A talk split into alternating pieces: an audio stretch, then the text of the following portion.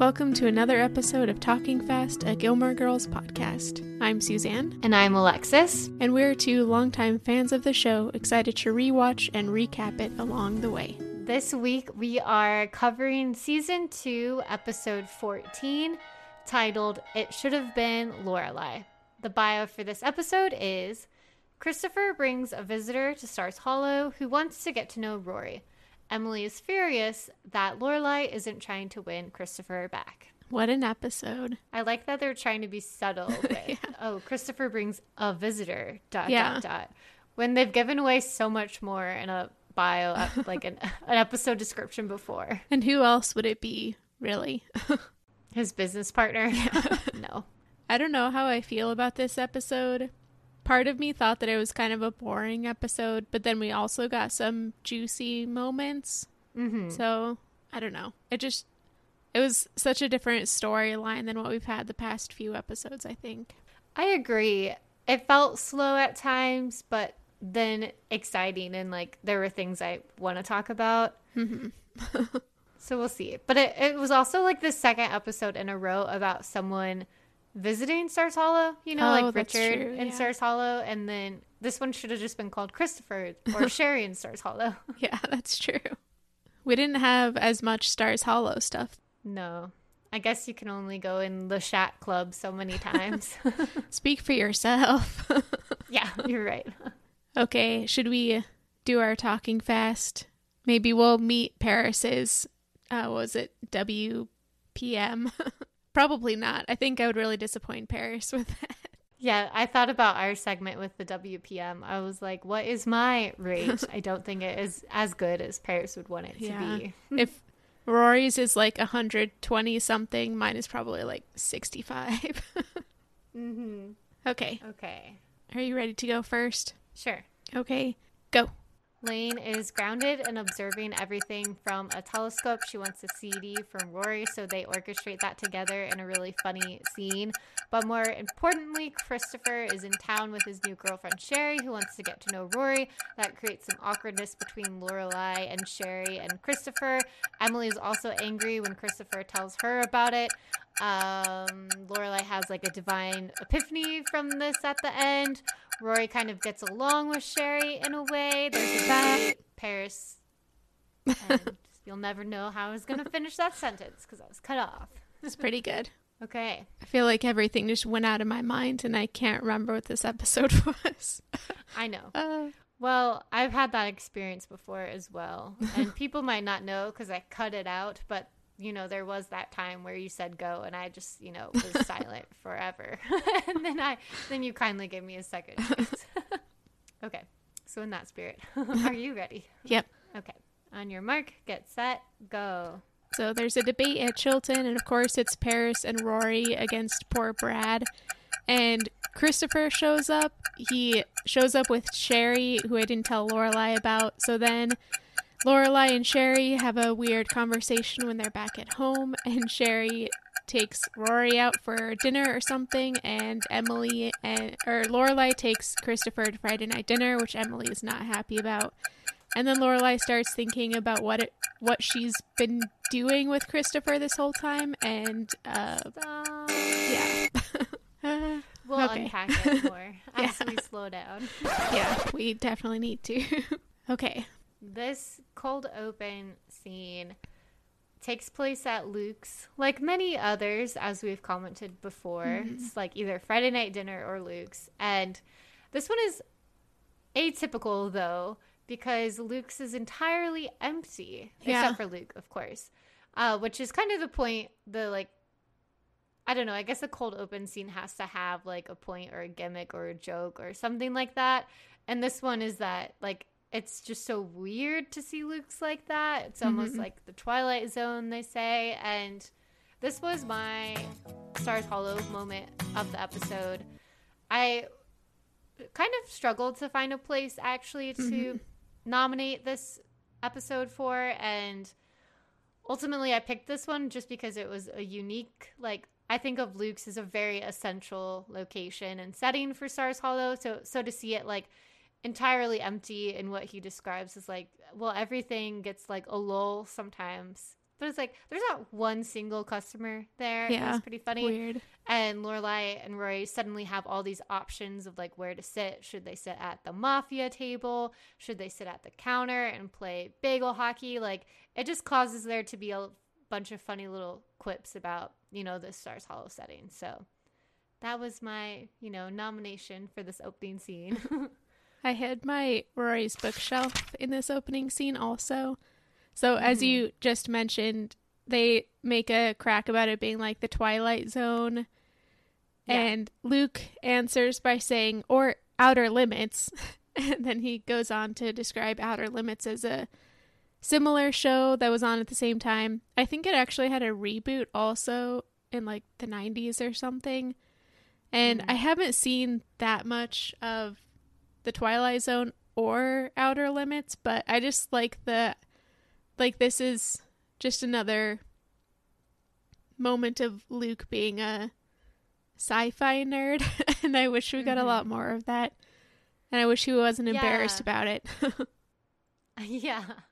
And Lorelai calls him a geek or Yeah. nerd, I think, for knowing that show and having an opinion about it. And wasn't it when Mia was visiting, she brought up that he wore the Star Trek Mhm. shirt, right? So Yeah. I agree. I wish that side of him was explored more. yeah, and I don't know, for Lorelai to make fun of somebody for knowing a niche reference is also just kind of that's a bold thing to say, Lorelai. right. Like she must be teasing him and not Mhm. actually care that he's a geek because her and Rory are such geeks about so many things, you know? Yeah, that's true. but the big thing we learn in this opening, this cold open, is that there's a debate at Chilton, Mhm. and Rory is partnered with Paris for it. Who else would she be paired with? Yeah, it's true. and also a bit of a running joke and thread throughout this episode is that Lane is still mm-hmm. grounded from Mrs. Kim finding about Henry, and she's in her room with very limited phone call times allowed to her, but she seems to have a telescope. I don't know Makes if she's had that before this point, but she has it. and she's able to like look out her window using it and spy on Rory at various locations throughout the episode in a very kind of funny big brother is watching way, but it's just Lane, you know, like trying to get trying to be a part of the world. She keeps asking Rory for like the most minute details about what's going on in Rory's life just to kind of feel something to have some experience from her seclusion. I loved how serious serious she looked in the window. Also, she's like dressed kind of in a very Puritan style top. mm-hmm. And but the thing she's calling Rory about is there's a CD coming out that she has to have because she's an audiophile, and I like I just like that. It's just such a random, random little subplot, but it's it's wonderful. Yeah, that they threw in the episode. But I'm not angry about it because I feel Mhm. like it's common for us to say we wish we had more lane time. And I'm Mhm. not really going to complain when it's there and when it's just like lighthearted and fun shenanigans, you know? yeah. And the rest of this episode, I've noticed this like when there's kind of a serious episode, there are more little random town things to bring Mm. some lightness to it because this is like the main storyline for this episode is kind of a serious one and not not kind of really like, fun per se. right, like sprinkles on ice cream or Mhm. a cake or something. Like, gotta throw in a little bit of sugar there. yeah. That doesn't quite work because that's, you know, all sugar. So I guess it'd be like sprinkles on your vegetables or something. But no. Gross. But it works. It works for the show. That yeah. Yeah. I I'm failing at the analogies right now, but it's like adding cheese to your broccoli. there you go. There you go. Teamwork. okay. Moving forward, it is like the next day, the next evening, which is like a Thursday because it's kind of the eve before the debate. And Rory and Lorelai are just hanging out at home, and there will be a few like plot related moments from this evening that I'll get to in a moment. But what they're doing at like the open of the scene, watching TV, involves my Friday night dinner critique as well as my Rory's bookshelf, actually. Oh, Did you nice. nominate this for anything? I didn't, but I'm glad Yeah. you did. Okay, yeah. I thought maybe you would, maybe, yeah. Um, so basically, the premise of this like little scene, it's not even really like plot related at all. You just open in on them watching TV, and they're watching a show called Two Fat Ladies, and it is like the center of many jokes that Lorelai and Rory make about their fatness, essentially. Mm-hmm. Like, um, Rory says she doesn't want to watch the show. Lorelai mentions that one of them died, and Rory jokes the fat one, implying, and the joke is implying that you couldn't distinguish between the two, and it's uh, it's gross. it's gross to even say. And then like Rory leaves to go answer the phone or the door, and she says as she's going, "Can we find other fat people to watch?" Mm-hmm. And Lorelai jokes that that sounds really insensitive implying yep. that she's making a joke. She doesn't really care that it was an insensitive comment. So it was very, it was kind of meta, but also not meta at the mm-hmm. same time. But over, overall, what I wanted to say about this as part of the critique is that there's nothing wrong with saying people are fat. Fat is not a bad thing. But at the time that they're making these jokes, they are implying that. And they're kind of just patronizing or infantilizing these women who are like the center of the show and they're making jokes about them based on their size and making them like the butt of their jokes. Mm-hmm. Um, so like that was just going to be my critique and I was going to say like it was insensitive and they're making a joke about it being insensitive, but that's their joke like um but then I did like I looked up the show Two Fat Ladies cuz I was curious about it. And that's why I actually made this my like Rory's bookshelf as well because I found an article on Vox where the writer was talking about watching the show when she was in college, I think in the 90s, and she actually has very positive associations with it and it's about mm-hmm. like two friends who traveled together on a motorcycle like around England or Ireland visiting different places and cooking food and it actually sounds like really fun to watch. Mm-hmm. and she was saying that like at the time in the 90s it was very much the height of like thinness and beauty standards around that and the idea of like a popular movement about body positivity had like not happened yet.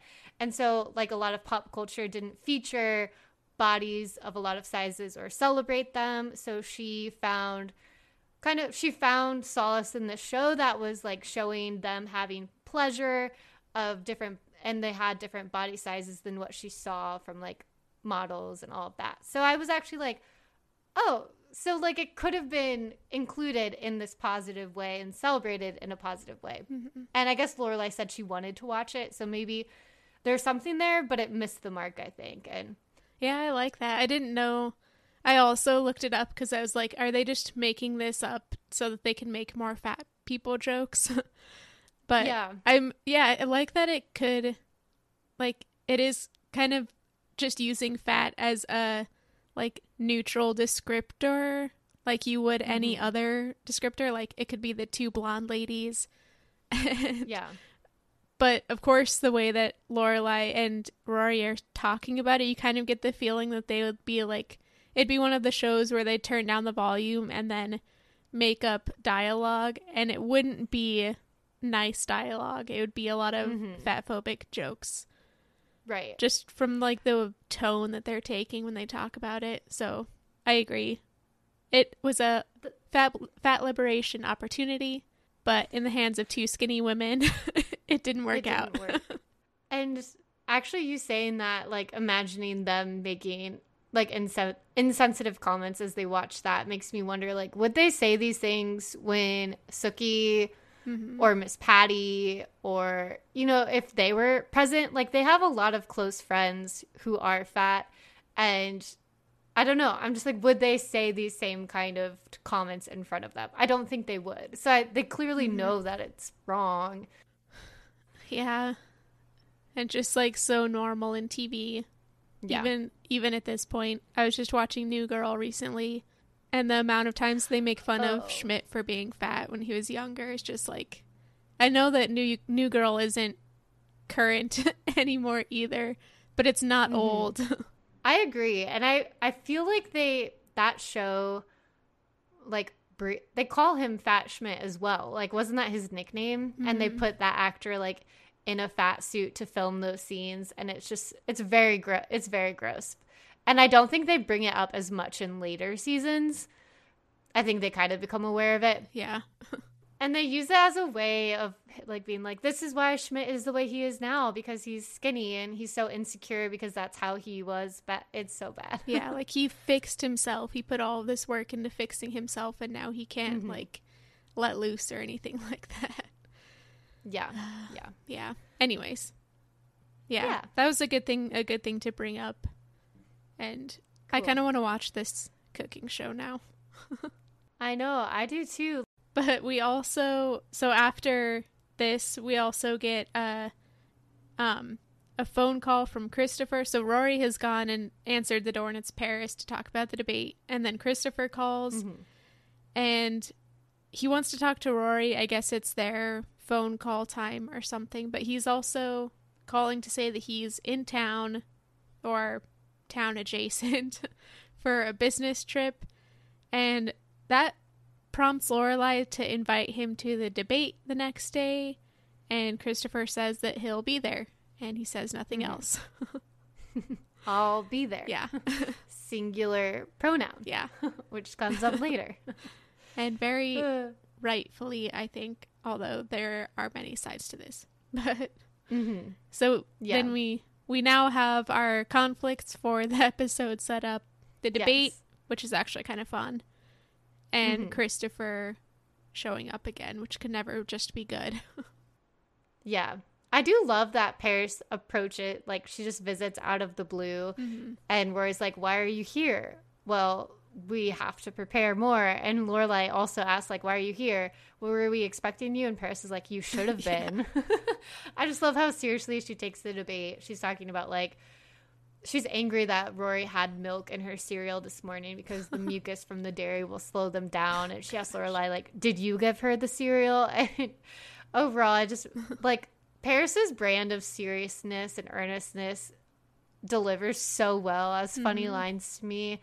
And I just loved it. And also, she's just there to hang out. I yeah, I agree. is she very serious? Yes, but let's be honest. A big part of her being there, I'm convinced now. Anytime I see Paris doing this like overbearing, hyper prepared kind of thing, I'm like, it's just a, it's a cover up for her liking Rory and wanting to mm-hmm. spend time together. yeah, especially like after the debate, she goes up to Rory and wants to like talk about the debate, and you can tell that she Mhm. just wants to hang out and like have a fun cele- celebratory evening. yeah, she's like, you don't want to celebrate w- with me after Rory says no, and it's like maybe. If you had framed it a bit as like, why don't we go out, you know, for a milkshake Yeah. or something, I, it would actually feel like a celebration. Yeah, that's true. I also thought it was great that everybody always talks about Lorelai and Rory is talking super fast, and Lorelai I Mhm. definitely think does talk super fast. I don't think that Rory necessarily does. She just like Mhm. keeps up with witticisms, but I just Yeah. thought it was hilarious that that's what the Gilmore Girls are known for, and then Paris comes in and is Mhm. like, "You're not talking fast enough." Yeah, I loved that. Definitely. So Friday before the debate, or before school, I think it's the morning. So Mhm. Rory is walking past the Stars Hollow High, you see all like the cheerleaders and everything, and then she walks past a phone booth, and it starts ringing. And this definitely seemed like something out of the Twilight Zone. Yeah. um, she eventually backs up and answers the phone, and it's Lane again, watching through her window. She's at this point just calling to talk about the CD drop, and this scene was my Stars Hollow moment because I agree there weren't that many options in this episode, but I just like this because it's in this square. It's like showing more of just like the weird Stars Hollow charm with Lane Mhm. being able to stare out of her window using her telescope and then call like it's so small, Yeah. you know, that she can like find Rory at any place. yeah and she knows the phone numbers for the phone booths oh, good point. Are there even phone booths anymore i seem to remember in like the last couple years seeing something about how they were being taken out of some like maybe the new york city subway stations or something i'm like do they even yeah. exist anywhere anymore. I don't think so. a lost opportunity. But this is a short scene. We just are teased along a little bit more with information about the CD drop that's coming up. Yeah, because she couldn't get it from, and I quote, Amazon.com, yeah. which was another funny reference. the fact that like it exists, but it's like referred to as Amazon.com. Mm-hmm. well, the next scene is later that day. The debate is finally happening, and I would just want I'd just like to flag that Rory seems to be on the debate team now and like I don't even know what Headmaster Charleston was worried about mm, about that whole you need to be more involved thing because she of her own volition joined the newspaper. And we don't know like when or why she joined the debate club but we can assume she did it of her own accord as well. So like she's doing perfectly fine on her own mm-hmm. doing well. Ridiculous. I love that Lorelai so Lorelai has brought Sookie with her to mm-hmm. watch the debate. And I love that Sookie so far has been at every school function. She yeah. was at like the bake sale in the season one. She was at the Shakespeare play stuff. And now she's That's at this. And nobody ever mentions how much of an impact Sookie has on like as being a right. support. They always talk about Luke, but Sookie has also always been there. That's a really good point. And like when they are afraid their house is going to collapse. Mm-hmm from termites. They go to Sookie's, you know, yeah. or how many afternoons has she spent in the kitchen at the Independence Inn? How like we think of Luke as the one feeding them, but I'm sure Sookie has fed mm-hmm. them as much, if not more, you know. So I think that's a really good point to make. She's an integral part to their family as well. Yeah. I just had a flash of an alternate universe in which in that termites episode they go to Luke's and they stay up in Luke's apartment with Jess, and it just oh, becomes yeah. like a huge mess. I imagine someone like ends up going to sleep on like the chairs downstairs or something because it's just yeah. so cramped. And yeah, probably Luke. Yeah, that'd be good. yeah, yeah. I don't know. Maybe it would have sped things up with Rory and Jess. Anyways. They're like getting things started at this debate. Paris is bossing people around we also see our old friend Brad again. And at first he he's like settled into his new school well. He talks to Rory a bit about it.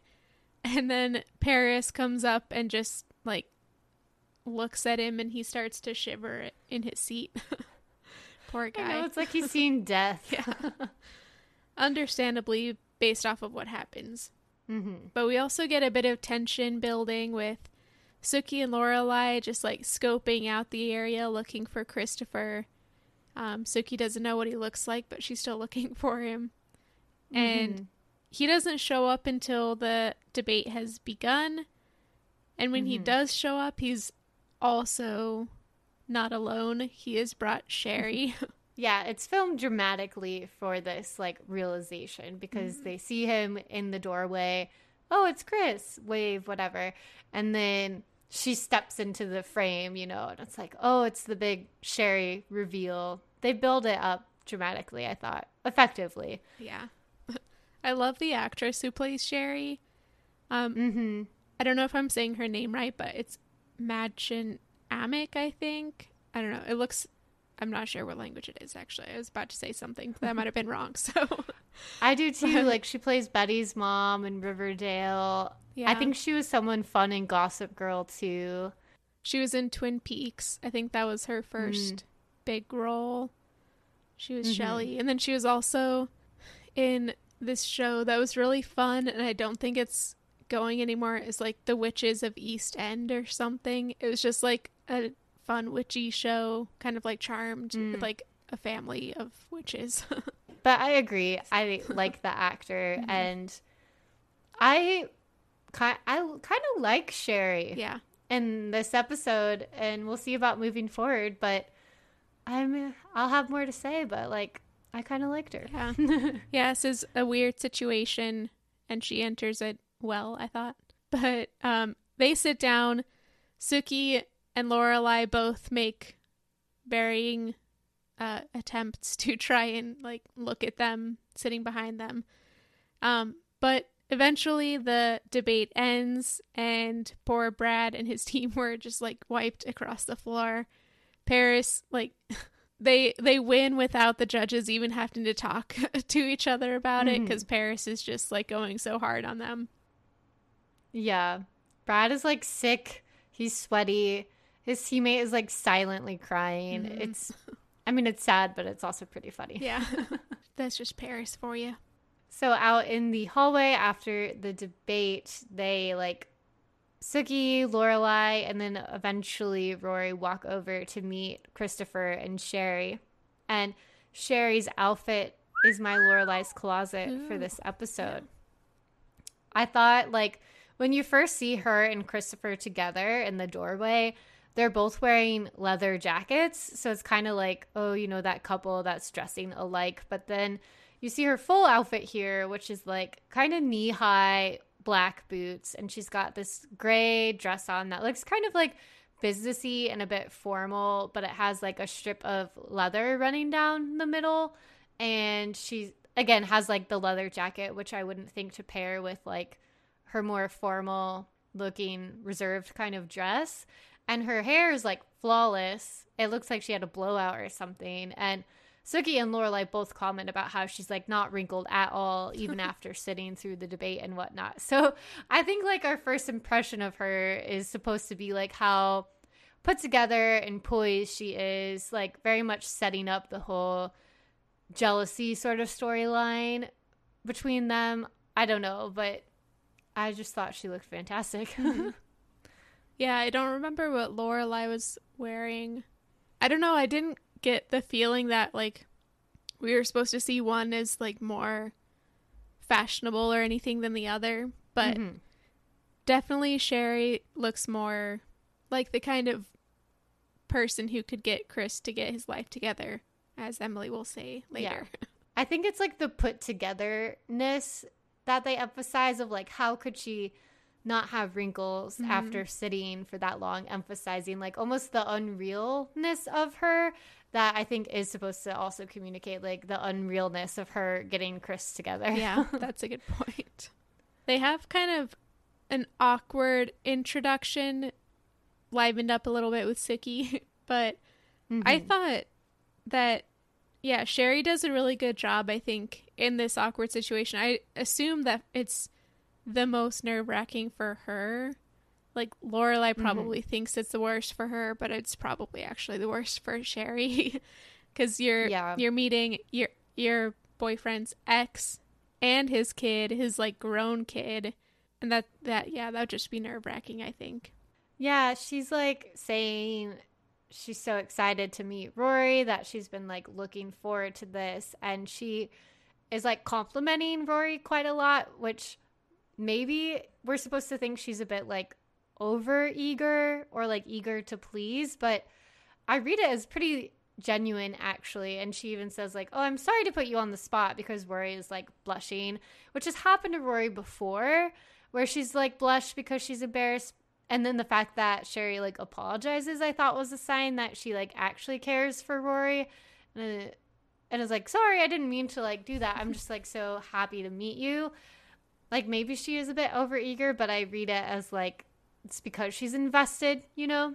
I also there was a great little line when Lorelai pulls Rory aside to talk about Sherry, and Lorelai says that Sherry's a witch, and they Mhm. say that in kind of like a joking way. And I thought that this matched perfectly with our supernatural Gilmore Girls casting because I think like she definitely does have that persona. She'd be like the Boston Coven versus the Mhm. Hartford Coven Coven of the Gilmores. Yeah. Gilmores. So That's a good point, and it removes the kind of like sexist undertone to calling Mhm. someone a witch if we take it more seriously. yeah, yeah, that's true. Mhm. But yeah, we also get a little bit of Paris wanting to hang out, but instead everybody's going back to Lorelai and Rory's. The other thing they share before the scene ends is like saying they both didn't know she was going to be there and that they're both surprised by it and they wish that Chris would have told them that Mhm. she was going to be there, which I completely agree with. Like, that's kind of something they all could have mentally prepared for. And it's yet again Chris withholding information from them when he could have just shared it and prevented an awkward situation. Yeah. Yeah, they could have had a chance to make plans enough ahead of time that the like the house would have been clean and mm-hmm. like nobody would be put on the spot for anything. But Christopher, you know. yeah. So that takes us right back to the Gilmore's house where we open up with Lorelai and Rory like bolting around trying to pick up all the clothes that I guess have just been strewn across every surface. I've definitely been there before. I just like I don't know. I I've had clothes all over the place in my bedroom. Yeah, but I I don't know if I've ever taken them all the way out to my living room. but I also like I'm assuming that they were probably like switching clothes and stuff, so it's fine. but they're cleaning up and then Christopher and Sherry come in and again Sherry is being like super complimentary of Rory talking about how good she was at the debate. I thought, yeah, I agree. I think all these compliments were like very genuine. They they were profuse, but mm-hmm. I mean, what else are you gonna do in this situation? Like, yeah, of of course she's trying to make a good impression on Rory and like make her like her. That just makes sense to me. Yeah, maybe one reason I'm kind of like I feel pretty positively about her is that I think I'm imagining like reasons people may not like her and they might say she's like trying too hard mm-hmm. or she's a bit obsessed or something like that but I've never really genuinely bought into the like trying too hard as a bad thing like and I guess I mean like it could be like we're did sometimes like Dean try too hard and we're like he's being a bit too like whatever. But she's not being aggressive about mm-hmm. it. She's just like she seems to know everything about Rory, which could be a bit weird. like she knows about books and all this and like her uniform and stuff like that. But like I think it's coming from a good place and she's trying to connect and show like interest in her. And she could easily just not care about Rory and just be a super like distant stepmother. Mm-hmm. Like she could just want to have like new kids of her own with Christopher and neglect her or whatever, but she like really wants to be a part of her life. And is it a bit like over the top perhaps, but I don't know. I feel like she's going about it in pretty good ways. Mm-hmm. Yeah, it's also super complimentary of Christopher that like he has talked enough about Rory that Sherry knows all this stuff and like mm-hmm. that Rory was kind of a point of I don't know bonding between them. Like Sherry asked him questions and stuff like that. So, yeah, I think yeah, I like Sherry at this point. yeah, I feel like you say. I think we get more information about Christopher. Like Sherry says, he obsessively sticks to their like Wednesday night calls, which we didn't like. Mm-hmm. We've heard about their calls before, but we haven't necessarily heard they're so regular and that he cares about them so much. And then she says like. I admire that about him. So she's even kind of one reason she's with him and takes him seriously is like because she admires his connection with Rory. That would like makes me actually view Christopher in a more positive mm-hmm. light than I had before. Yeah, I, I wonder if people's opinions like she's obviously meant to be, kind of be a like opposition to Lorelai, even mm-hmm. though like their personalities I don't think are that vastly different, at least not from what we've seen so far. But I think that that's probably why people don't like her at this point, is just because she's supposed to be like the antagonist to Lorelai. And mm-hmm. probably they're also a bit colored by what happens in future seasons with Sherry, which I can understand. Yeah. Yeah, definitely. And I I'm sure we'll have we will address that as well. Mm-hmm. But at this point, like with my fuzzy memory, I can just view her currently. yeah. the the conversation between her and Lorelai might mm-hmm. be like another reason. I could see why it would potentially be off putting too. Yeah, I was going to ask you what you thought about that. So mm-hmm. Sherry goes into the kitchen to help Lorelai with drinks. And she says, kind of straight out, like, she knows that this is a weird situation and that she doesn't think that they need to be friends. And, like, mm-hmm. she doesn't like she doesn't want there to be any pressure on them to like each other. She just wants to get to know Rory because things are going Mhm. really well with Christopher. And yeah, I, I can see where some people might misinterpret that. But what were what was your thought with that conversation?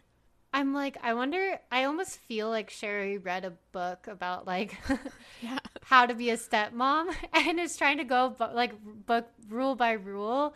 Because what she's doing here, this like kind of like open communication, not trying to like force herself on Lorelai.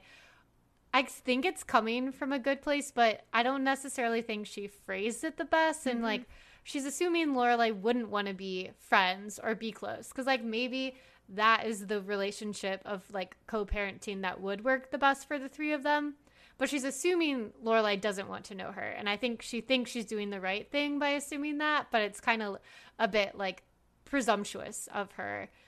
And then also, it is presumptuous to like really want to be a part of Rory's Mhm. life like this early on. Lorelai is like just meeting her and I appreciate like where she's coming from and that that is her goal, but I do think some baby steps could have been more useful for everyone involved. like but I think like I like that she was being so open and honest. Like this is awkward. Let's talk about it.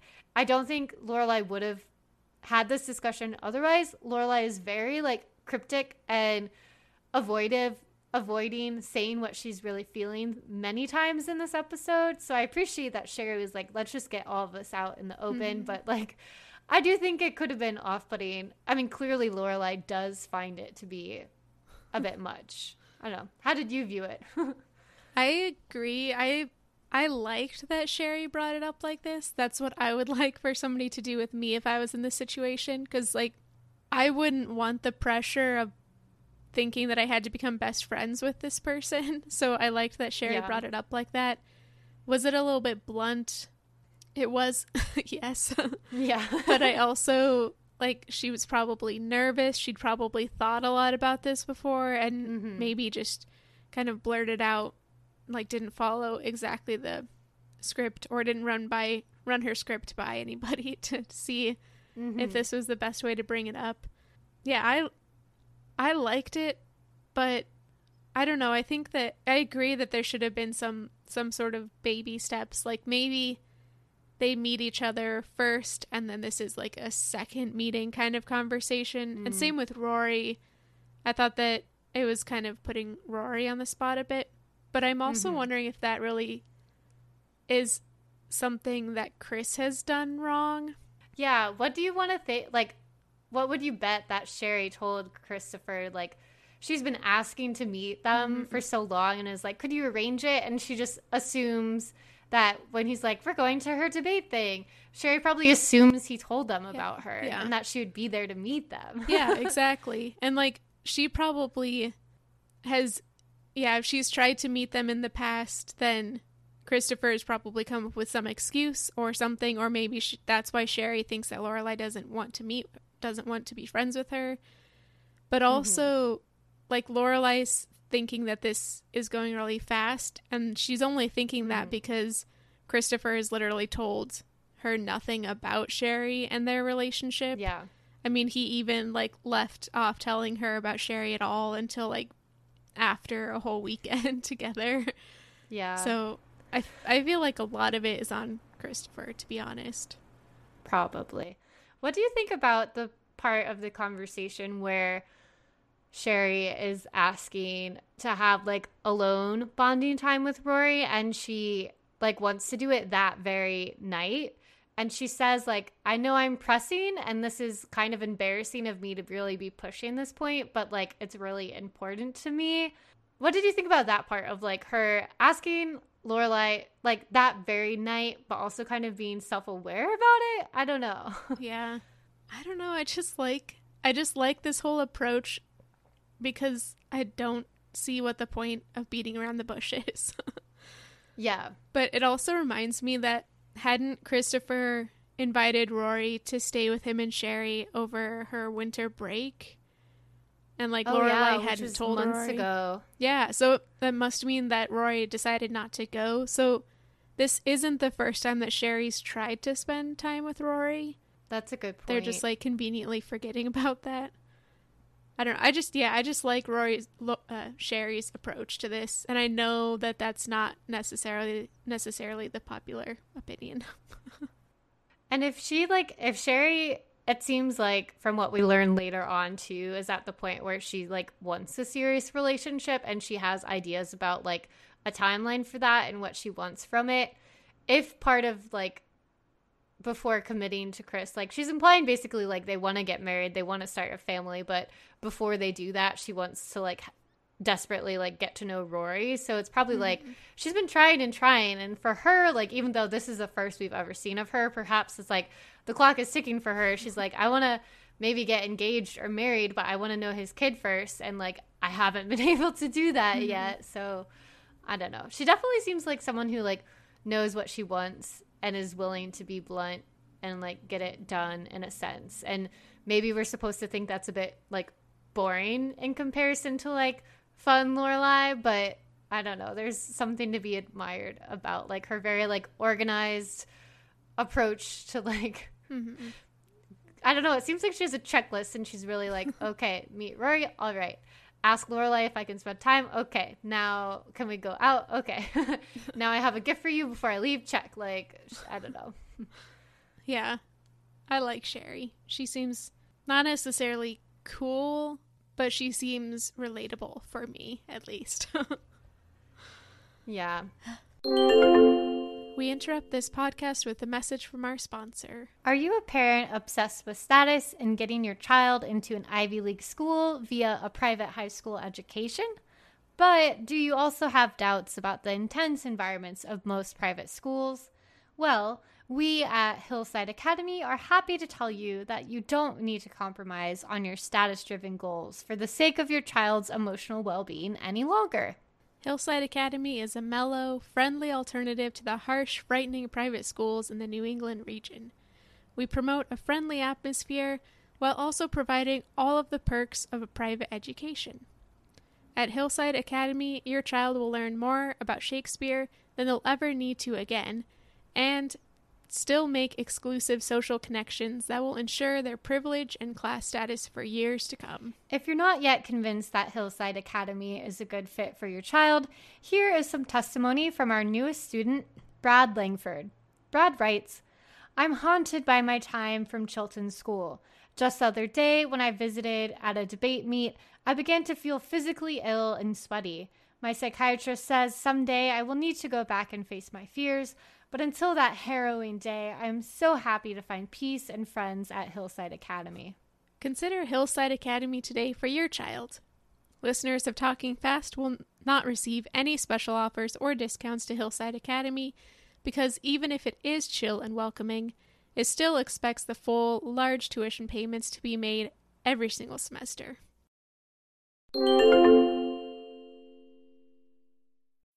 When you need mealtime inspiration, it's worth shopping Kroger, where you'll find over 30,000 mouthwatering choices that excite your inner foodie. And no matter what tasty choice you make, you'll enjoy our everyday low prices, plus extra ways to save, like digital coupons worth over $600 each week. You can also save up to $1 off per gallon at the pump with fuel points. More savings and more inspiring flavors make shopping Kroger worth it every time. Kroger, fresh for everyone. Fuel restrictions apply. But we also so Lorelai does the same thing that she's done in the past, which is respond to Sherry by saying, "Well, it's okay with me if it's okay with Rory." So basically taking when it's not okay with yeah, her. exactly. So like just kind of putting all of this on Rory. So then if Rory says yes, then she can be mad at Rory for saying yes. Mm-hmm. And like to under undermine Sherry and kind of like bias Rory against her. Like she calls her mm-hmm. from their own phone and is basically like, "Hey, Sherry's gonna ask you to hang out, but like I can get you out of it if you want, or you could just get it over with because it seems inevitable." Like already trying to do the same thing of like when Rory wanted to hang out with Richard mm-hmm. or Emily, like trying to really color how she'll perceive that and affect how she views it. Like, does she think it's exciting or fun or not? And luckily, it doesn't work. Like in the end, Rory should be the one to form her own opinion of Sherry, mm-hmm. you know, which she seems to do. Yeah, I was kind of conflicted about this phone call because I like the idea of Lorelai like letting Rory know what's about to happen so she can think about it beforehand. But Mhm. you're right, she definitely like laid her bias on super thick, trying to convince Rory not to go. That is a good point too, though. Like warning her. Yeah, give you like enough time to think of an excuse if you don't want to go. And this conveniently results in, you know, Sherry and Rory having plans that night. So Christopher is invited to Friday night dinner as a result, which is basically just like, oh, did we want to add in a big like confrontation and fight in this episode? Yeah, okay, let's bring him over to Friday night dinner. Like, I think we all knew how this was going to go. yeah. Yeah, there's no way it could go well. But I was I hadn't remembered what happens at Friday night dinner, so I was honestly a little bit surprised by who and why the blow up happened. we'll we'll get to that. So, I guess we're getting to that now because nothing else mm-hmm. happens. We get another call from Lane updating her with the time for the CD drop off, I guess the next morning. So, we've got that still building up some steam. I'm excited for the follow through of this CD drop off. yes. and then Rory leaves with Sherry.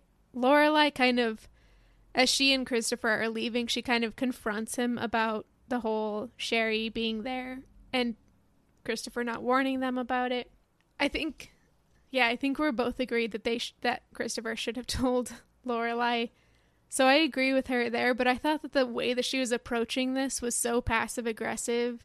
I don't know what she was hoping to get out of this confrontation beyond just a fight. I don't know. Right. Like she gets him to admit that he didn't tell her about Sherry and he asks, "Is it okay?" And she says, "Oh yeah, it's okay." But it's it's not, you know, she doesn't she does have a problem with it and if she was open about that, maybe he would apologize, you know, mm-hmm. but I don't know. Actually, the next kind of portion of the conversation includes my gazebo moment, which may be controversial because I'm kind of giving this one to Christopher. Wow. And I like I jaw dropped when he said this. I thought some points were made here because she like the second part of her like confrontation here is kind of about like how she wants she's basically saying about like how she's supposed to be in the picture and she's supposed to be in Sherry's life because the whole thing about Sherry saying she doesn't need to be close to Lorelai. Lorelai's like, but I'm so involved in Rory's life. If Sherry is there, how could I not be close to her? Is mm-hmm. essentially the argument. And Christopher is saying, You will be. He's kind of like assuring her that she'll be around. And then this is kind this is like the gazebo moment where I was like glad someone finally said this. He says, But you didn't do the same for me. Like I didn't know about Max until way late in the game. I was never part of that equation. He and Rory were close. Like all of the like it's like the opposite was not true. And Mhm. as much as I have issues with Christopher, I, d- I felt like that was something we thought all along. And I don't want to like, I feel bad to give him like a gazebo moment for like a win over Lorelai because she is the main, she's such a main character. And I don't want to make everything about like criticizing her for what she does wrong as like a mother or just a person in general. Like, I don't want to do that all the time. But I, for just this one moment, I just want to be like, yeah, like I think she did need to realize that was something she did because I don't think she realized that. You know, I don't think mm-hmm. she was aware of that. And it's a bit hypocritical of her to expect that of Christopher when she didn't do the same. And I felt like it was just very like, I didn't remember him saying that. And I felt like he was like, yeah, you can't, she doesn't really respond. You know, it's like, how do you say, like, oh, that's not true? Because it was true, you Mhm. know? Yeah, it goes all the way back to Max's comment of himself, like what is his role in Rory's life. and maybe if he had met Christopher and they'd had like this whole conversation and stuff, then he would have known a bit more. But Mhm. yeah, that's a good point. I think that a lot of this episode is actually kind of criticizing Lorelai and her perception of things, especially once we get towards the end. So I think Mhm. it's totally fine that in this episode you have something as a gazebo moment that also does that. So I think Mhm. this is just like a self-reflective episode for Lorelai, perhaps. Yeah, because actually, like you say, like I think this episode does build to her kind of realization or aha moment she has at the end of the episode about her self and like her dating life and whatnot. So to put a positive spin on it, this is like I feel like a rough wake up call for her the way it's Mhm. delivered, but I think it is a crucial kind of stepping stone for her moving on and moving forward. Yeah, that's that's true. Yeah. So after this, we go right into Friday night dinner, and Lorelai's outfit for this gets my Lorelai's closet. I also thought about Emily's Nice. outfit because it's also pretty snappy, but Mm-hmm. I like Lorelai's specifically because she has like a bright red lipstick on that I really liked. Mm. It like really popped because she had like her hair is dark, obviously, and she had it like in curls and it looked really good. And then she had like a dark teal scarf and a dark purple shirt. So just like the bright red lip looked really cool. Emily's, on the other hand, was like might have been a navy blue suit. Yeah, suit it was thing. like navy blue with red piping, Yeah, kind of. Yeah, it looked pretty and pretty it cool. felt like I'd seen it before. It looked like something that a first lady wears. Oh yeah, Like- Emily's whole style is so true. first lady. Now that you mention it, that's a good way to describe it. yeah, it's very like Jacqueline Kennedy. So we get to Friday night dinner, and Richard is finally there for once. We haven't seen him for a while. Mhm. He has missed a lot of Friday night dinners this season. Yeah. So this is the first time that they're seeing him after his visit to Stars Hollow, which Oh yeah, ended kind of they didn't like bring that up at all. Yeah. Yeah, because he's in a great mood tonight. Like, he even rolls with the punches with Rory not being there. He's excited to see Christopher. Like, he's just very chipper, I thought. It didn't seem like in line with his storyline. Yeah, he like brings up a couple times stories from when he had worked. Almost like if there's stages of retirement, kind of like stages of grief, like perhaps he's in the stage now where it's like reminiscing and like Yeah. bringing up all these stories of like when I was traveling, I was stuck in the hotel room and when I was working, I had to deal with motorcycle crashes and it's like no one asked him and he's just sharing all these anecdotes about like his old days of work. I don't know. But it was it was odd. It's like they didn't want to Mm-hmm. address like the argument he and Lorelai had that had no resolution, but it was an intense one. Yeah. And, like, weird. his depression at the end of the episode. Yeah. Like Emily and Richard are both pretty excited to see Christopher until they learn about the girlfriend, like Emily in Mhm. particular. Yeah, Emily starts to kind of grill Christopher about Sherry. And you can see, like, as soon as he mentions where Rory is, Emily's face just, like, goes cold and she's not happy Yeah. about it.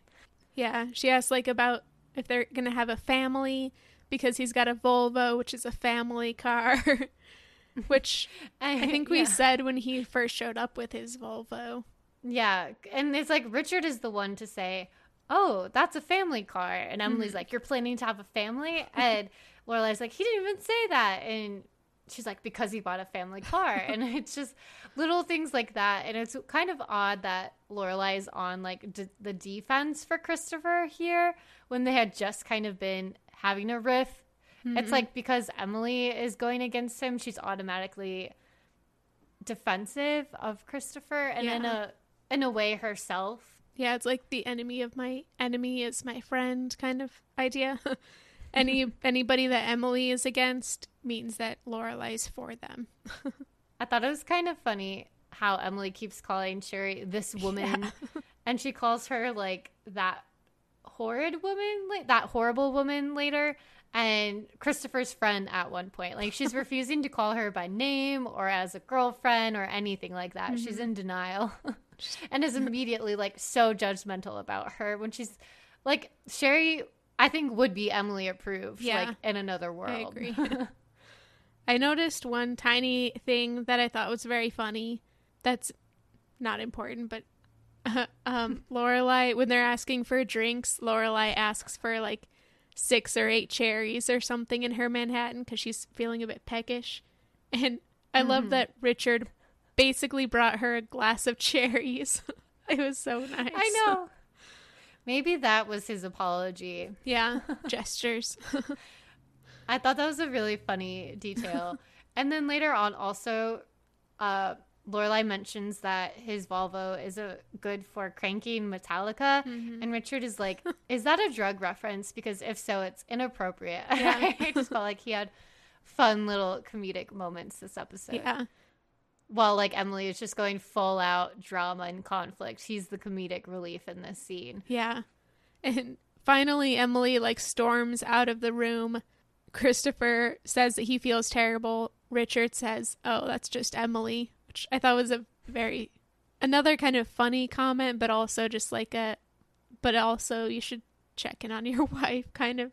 You're just letting her handle all of the family issues. Like you're not getting involved at Mhm. all or doing any of that work. as usual.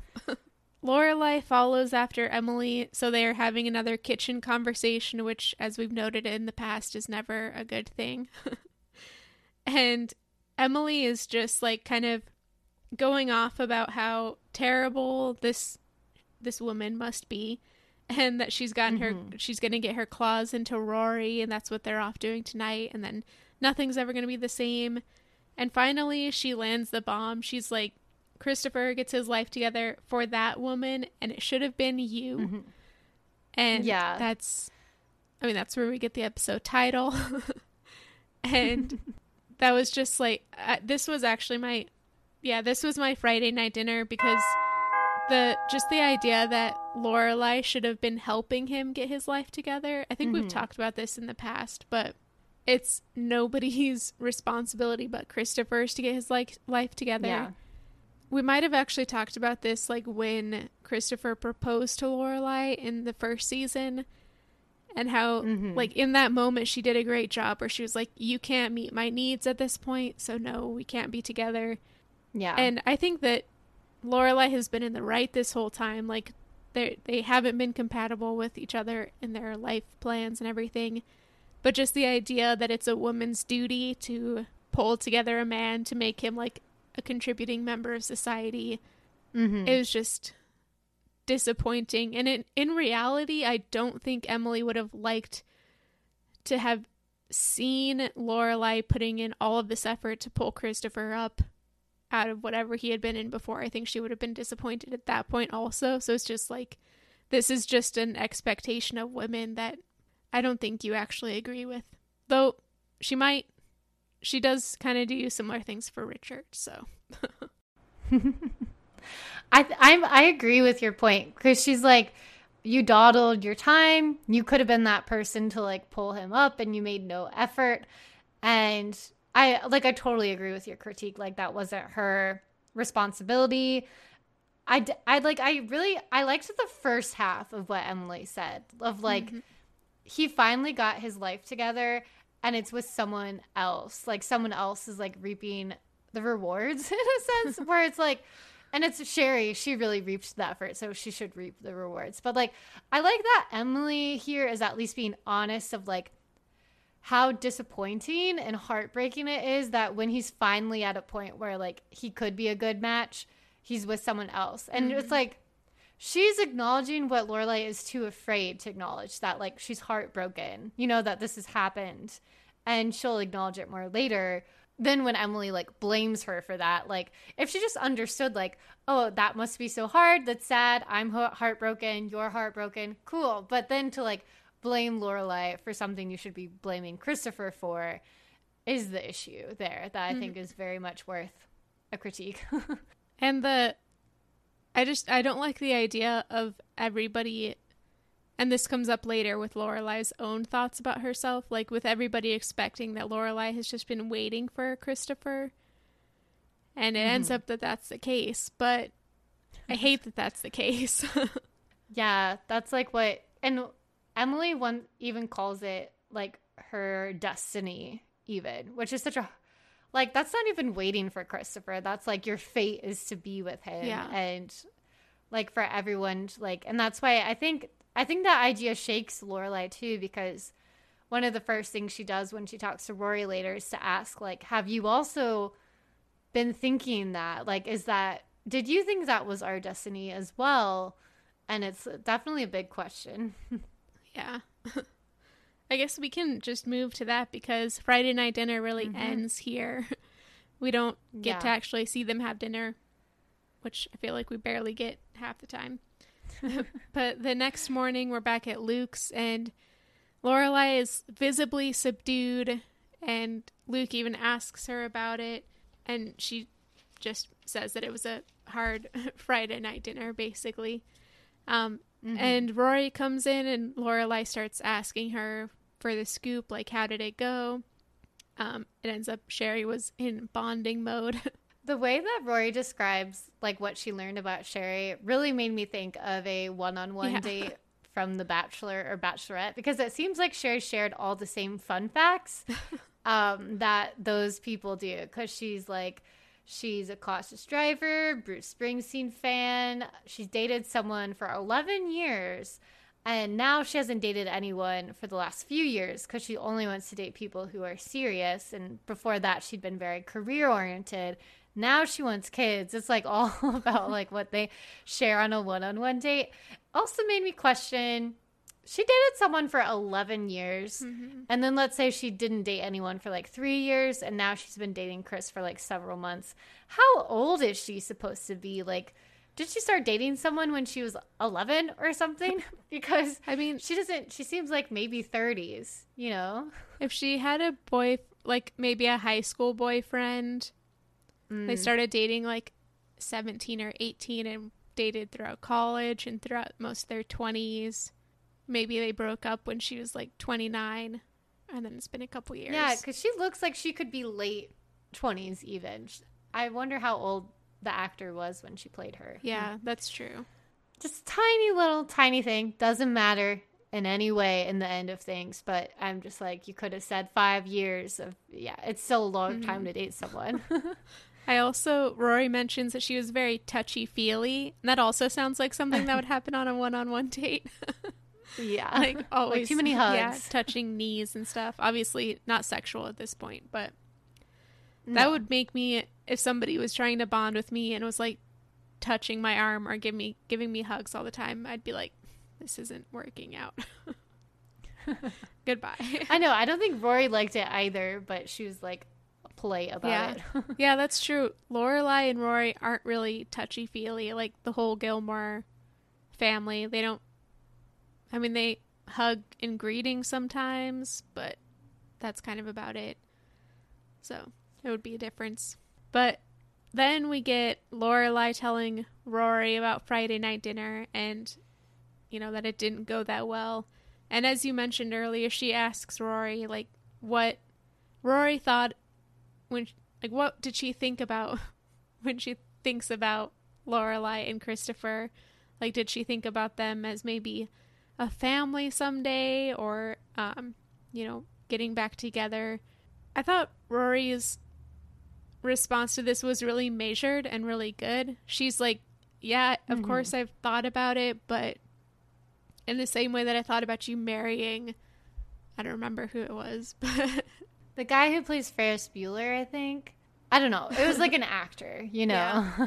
So like she's of course thought about it, but not in a serious way. Like it's not something she's been yearning for her whole life. It's just something that Though maybe she was.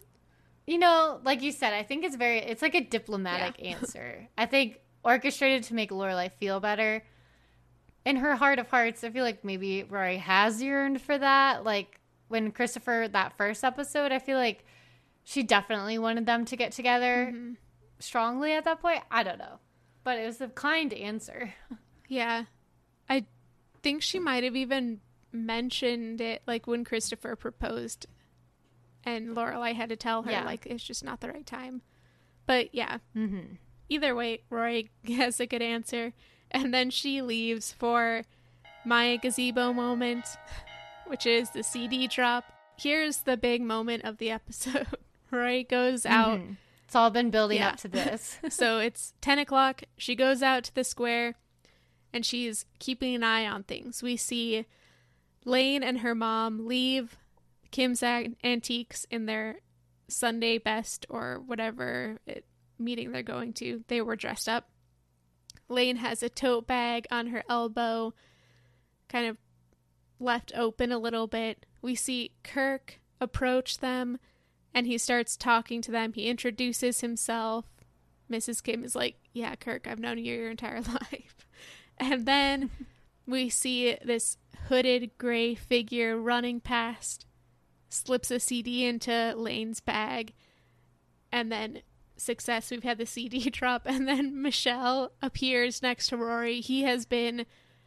He is that gray mm-hmm. hooded figure. He's been running around the the square for the past hour because nobody told him about the time change. it was just like a wonderful moment. It was so good.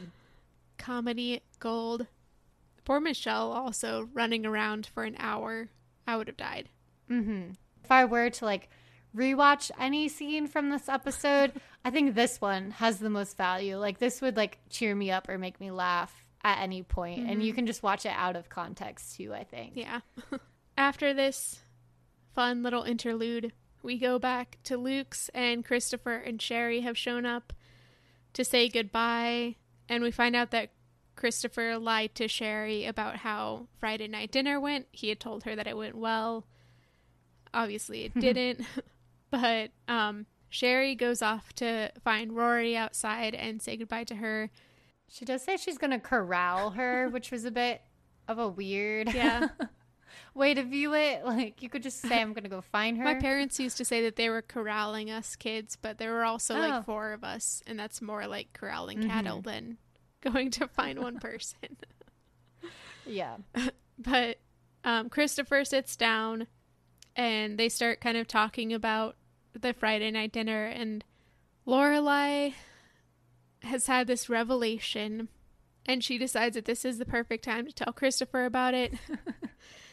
She says that she's realized that she's always kind of had the possibility of them in the back of her mind.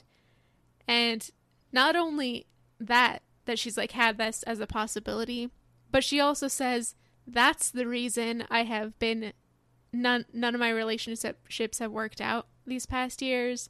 I've been sabotaging myself because of that possibility. She's basically telling Christopher, I have ruined all of my own relationships because of you. And this was almost my Friday night dinner because I think Lorelai here is completely in the wrong. That's something you write in your journal. That's something you tell your therapist, as you were saying. That's not something you tell a person who's like embarking in a happy relationship that they could potentially be the reason that you ruined everything in your life. Yeah, I was confused by her decision to tell him this and now and like he says later like what did you want to come from this mm-hmm. conversation? like from telling me. But I do like think that yeah, if she had like told this to Rory or to Emily or Sookie or wrote it in a journal and we heard it in a voiceover or something, which they don't do, so not that. But like overall, I liked the realization she had mm-hmm. And I feel like it was like an aha moment for her that she thinks that she's like unconsciously been sabotaging her relationships. And the thing I wanted to say, like, I don't like when I heard that, I didn't think of that as her blaming Christopher, like saying, like, it's your fault that I didn't have success in my relationships, which is how he takes it. Mm. Like, he thinks she's dumping her problems on his doorstep, he says. Like, he thinks she's like blaming him for years of unhappiness.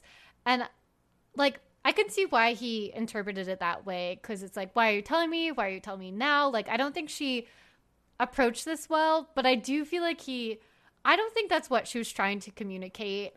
That's not how I took it. Like, I think she was taking ownership of mm-hmm. like, she's not saying he was the one sabotaging. She was unconsciously doing it herself. And like, now she could let it go now that she's seen him move on with someone else. Like, I thought his reaction was a bit misplaced in a certain way because it's like I think he didn't follow what she said, but I think it was accurately placed in him saying like, "Why are you telling me this and why now?" and like, yeah, I don't know. It was a messy conversation, but I think there are good bits in there, you know. yeah.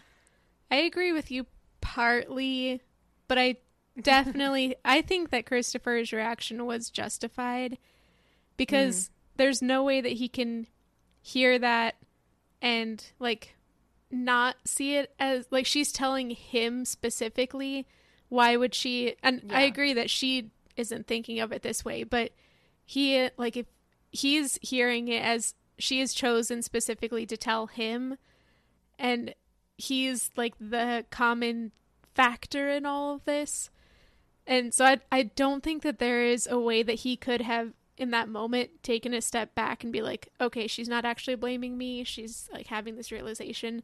I I think mm-hmm. maybe that could come later, but the way that she said it and especially choosing to say it to him, mm-hmm. yeah, I think that he was right to feel kind of like why are you telling me this right now when I'm obviously in a happy relationship? and now mm-hmm. this is gonna like weigh How over me. You, he says it's now because now he's gonna be thinking about that all the time as he's moving mm-hmm. forward with Sherry. Yeah, that's actually something I wanted to ask you. Do you think a small or large part of her, though she's not saying it out loud, is telling him this right now because she wants him to think in response? I've been thinking about being with you too. And now that I'm at the point and you've admitted once I get to this point, you would have been with me like, is that what? Because he's like, do you want me to apologize? Like, how do you want me to respond? Mm-hmm. Do you think she, like, what she wants is to be like, okay, let's be together then? I think so. I don't think she would ever admit that yeah. to herself, but I think that is yeah. what she's saying. And I think that's, yeah, that's also kind of how he's reading it. Like, that it's almost like he is hearing this as kind of an ultimatum type thing from Lorelai. Mm-hmm. Like, now I have come to this realization, so now's your chance or never kind of. I am glad that Lorelai has come to this realization, but I don't I don't mm-hmm. know. It's not like total self-awareness quite mm-hmm. yet. Like she made a big leap, but I think the undertones of this of her like yeah, I think there's definitely still some of this going on that she's not fully like willing to admit or fully aware of. Yeah. and I think we might see what happens with that soon. if I remember yes, the yeah, end of the definitely. season correctly. Yeah. but that's where the episode ends. Christopher storms out, and Lorelai is just left there with everybody in the diner staring at her. Yeah, we'll see what unfolds in next week's episode. Mm-hmm. But for now, as always, if you could rate and review and like and follow, etc., etc., wherever you get your podcasts, we appreciate that. And if you want to talk to us by, you know, if you want to send a gazebo moment or any other kind of comment or question, you can reach out to us at our email, talkingfastpodcast at gmail.com. And all of our social media, you know, like Instagram and TikTok, are at the same handle, Talking Fast Podcast. Cool. Until next time. Yeah. Talk to you next week.